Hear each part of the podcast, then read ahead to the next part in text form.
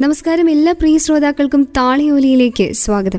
താളിയോലിയിൽ ശ്രോതാക്കൾ കേട്ടുകൊണ്ടിരിക്കുന്നത് M D Vasudevan നായരുടെ മഞ്ഞ് എന്ന നോവലാണ്. തുടരുന്നു. കടവിന് സമീപമെത്തിയപ്പോൾ ഉറങ്ങുന്ന ബോട്ടുകളുടെ തുഴച്ചിൽക്കാർക്ക് ജീവൻ വന്നു. വരുന്നു മേം സാഹിബ്. നാലണമതി മേം സാഹിബ്. എല്ലാവരും ക്ഷണിക്കുകയാണ്. കൂട്ടത്തിൽ നിന്ന് അകന്നു കിടക്കുകയാണ് സുപരിചിതമായ മേഫ്ലവർ. മേഫ്ലവർ എന്തൊരു ഭംഗിയുള്ള പേര്. വർഷങ്ങളുടെ പരുക്കുകൾ മീഫ്ലവറിനുമുണ്ട് പഴയ തോണിക്കാരൻ പ്രതാപല്ല. ചുവന്ന കുഷിനുകളിൽ ഒന്നിലിരുന്ന് ബീഡി വലിക്കുന്ന മഞ്ഞപ്പല്ലുകളുള്ള ഒരു ചെറുക്കൻ. അവൻ ഇടുങ്ങിയ കണ്ണുകളിൽ ചിരി നിറച്ച് തന്നെ നോക്കി നിൽക്കുന്നതല്ലാതെ പിടികൂടാൻ ശ്രമിച്ചില്ല. അവൾ മണൽ തട്ടിലേക്കിറങ്ങിയപ്പോൾ ഇടുങ്ങിയ കണ്ണുകൾ വിടർന്നു. വെള്ളാരം കണ്ണുകളിൽ പ്രതീക്ഷയുണ്ട്.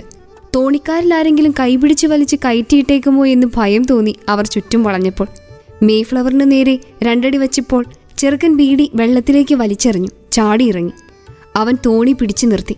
രണ്ടുപേർക്കിരിക്കാവുന്ന കുഷിനിൽ അവൾ തല കുനിച്ച് ഒതുങ്ങിയിരുന്നു. ചെറുക്കൻ തോണി തുഴഞ്ഞു തുടങ്ങി. തോണി കരയിൽ നിന്നകന്നപ്പോൾ അവൾ മേഫ്ലവറിന്റെ പുതിയ തോണിക്കാരനെ കൗതുകത്തോടെ നോക്കി.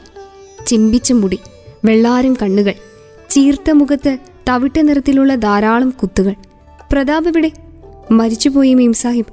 ഇന്ന് നാലു കൊല്ലമായി. കഴിഞ്ഞ മാസം എനിക്ക് വാടകയ്ക്ക് തന്നു. പ്രതാപിന്റെ അനുജൻ ഫഡ്ജിയെ കാശിന്റെ കാര്യത്തിൽ തോൽപ്പിച്ചപ്പോഴാ പുറത്താക്കിയത്. കുറച്ചിട കഴിഞ്ഞപ്പോൾ അവൾ ചോദിച്ചു നിന്റെ പേരെന്താ? ബുദ്ധു. ആളുകൾ അങ്ങനെയാണ് വിളിക്കുന്നത്. അവനൊരു വിട്ടിച്ചിരി ചിരിച്ചു. വിമലയുടെ ചുണ്ടുകളിൽ നേർത്ത മന്ദഹാസം വിടർന്നു. മഞ്ഞപ്പല്ലുകൾ കാട്ടിക്കൊണ്ടുള്ള വിട്ടിച്ചിരി കണ്ടിട്ടാവണം അവൻ ആ പേര് വീണത്. ചിലർ ഗോരാസാബി എന്ന് വിളിച്ച് കളിയാക്കാറുണ്ട്. ഗോരാസാബ്? ആ മീം സാഹിബ് എന്റെ അച്ഛൻ വെള്ളക്കാരനായിരുന്നു. നേരു. നേരു മേം സാഹിബ് ഞാൻ കണ്ടിട്ടില്ല. അമ്മ പറഞ്ഞതാണ്. അമ്മ എന്തു ചെയ്യുന്നു? മരിച്ചുപോയി. എന്നിട്ടവൻ ദൂരേക്ക് ചൂണ്ടിക്കാട്ടി. ആ കെട്ടിടം കിട്ടിയ കൊല്ലത്തിൽ ആറേഴ് കൊല്ലമായി കാണും. തുഴ താളത്തിൽ വീഴുമ്പോൾ ആഴത്തെ ഓർമ്മിപ്പിച്ചുകൊണ്ട് ജലനിരപ്പിൽ ശബ്ദമുയരുന്നു. മേം സാഹിബ് പെൺകുട്ടികളുടെ സ്കൂളിലെ മാസ്റ്ററാണല്ലേ? എങ്ങനെ തന്നെ മനസ്സിലായി എന്ന് അത്ഭുതപ്പെട്ടുകൊണ്ട് അതേ എന്നർത്ഥത്തിൽ തല താഴ്ത്തി. ഞാൻ കണ്ടിട്ടുണ്ട്. അവൻ വീണ്ടും സാവധാനത്തിൽ നിശബ്ദം തുഴഞ്ഞുകൊണ്ടിരുന്നു. നിന്റെ അച്ഛൻ എവിടെയുണ്ട്? അറിഞ്ഞുകൂടാ പക്ഷെ ഞാൻ കണ്ടുപിടിക്കും. പേര്? അറിഞ്ഞുകൂടാ മെയിം സാഹിബ്. അമ്മ ഒരാഴ്ചയെ കൂടി ഉണ്ടായിരുന്നുള്ളൂ. എന്നാലും കണ്ടുപിടിക്കാൻ വഴിയുണ്ട്. ആലോചിച്ചപ്പോൾ മനസ്സിലൊരു ചിത്രം തെളിഞ്ഞു വന്നു. ഇവന് വയസ്സെത്രയായി കാണും? പതിനെട്ടിലേറെ ഉണ്ടാവില്ല. പതിനേഴോ പതിനെട്ടോ കൊല്ലം മുൻപ് ഒരു മെയ് മാസത്തിൽ തടാകതീരത്തെത്തിയ ഒരു വെള്ളക്കാരന്റെ പാർപ്പിടത്തിലേക്ക് ദല്ലാളുകളിൽ ആരോ ഒരു പെൺകുട്ടിയെ കൊണ്ടുവരുന്നു. അവർക്ക് അന്യോന്യം സംസാരിക്കാനാവില്ല. ഷിക്കാരിക്കും ഒരിര കിട്ടിയിരിക്കുന്നു. ഗോരാ സാഹിബിന്റെ സുഖവാസത്തിന്റെ സ്മരണകളിലൊന്ന് ഇതാ.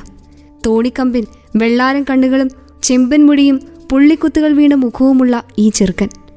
തടാകത്തിന്റെ കിഴക്കേ ഓരത്തിൽ പ്രകാശത്തിന്റെ ഒരു പാളി തിളങ്ങിക്കൊണ്ടിരുന്നു. പടിഞ്ഞാറൻ ചെരുവിലെ ജീർണിച്ച ക്ഷേത്രത്തിന് താഴെ കൈത്തിന് സമീപം കൊത്തിക്കുറിക്കുന്ന താറാവിൻ കൂട്ടങ്ങൾ നീലപ്പരപ്പിൽ പാറി നിൽക്കുന്ന നുരക്കട്ടകൾ പോലെ കാണാം. സീസൺ തുടങ്ങാൻ ഇക്കുറി വൈകും. ഇല്ലേ മെയിം സാഹിബ്? വെള്ളക്കാർ കഴിഞ്ഞ കൊല്ലം കുറവായിരുന്നു. ഇക്കുറി എന്തോ? അവൻ ആരോടും ആരോടുന്നില്ലാതെ പറഞ്ഞു. ഇക്കുറി കാണുമെന്നാണ് തോന്നുന്നത്. എന്റെ അവനത് മുഴുവിപ്പിക്കാൻ വിഷമിക്കുന്നത് കണ്ടപ്പോൾ തമാശ തോന്നി. അവൾ പൂരിപ്പിച്ചു. പിതാജി. അവന്റെ മുഖത്ത് ഒരു തുടുപ്പ് കയറിയിറങ്ങി. താളിയോലയുടെ ഈ അധ്യായം ഇവിടെ പൂർണമാവുന്നു. താളിയോലയിൽ ശ്രോതാക്കൾ കേട്ടുകൊണ്ടിരിക്കുന്നത് എം ഡി വാസുദേവൻ നായരുടെ മഞ്ഞ എന്ന നോവലാണ്. തുടരും അടുത്ത അധ്യായത്തിൽ.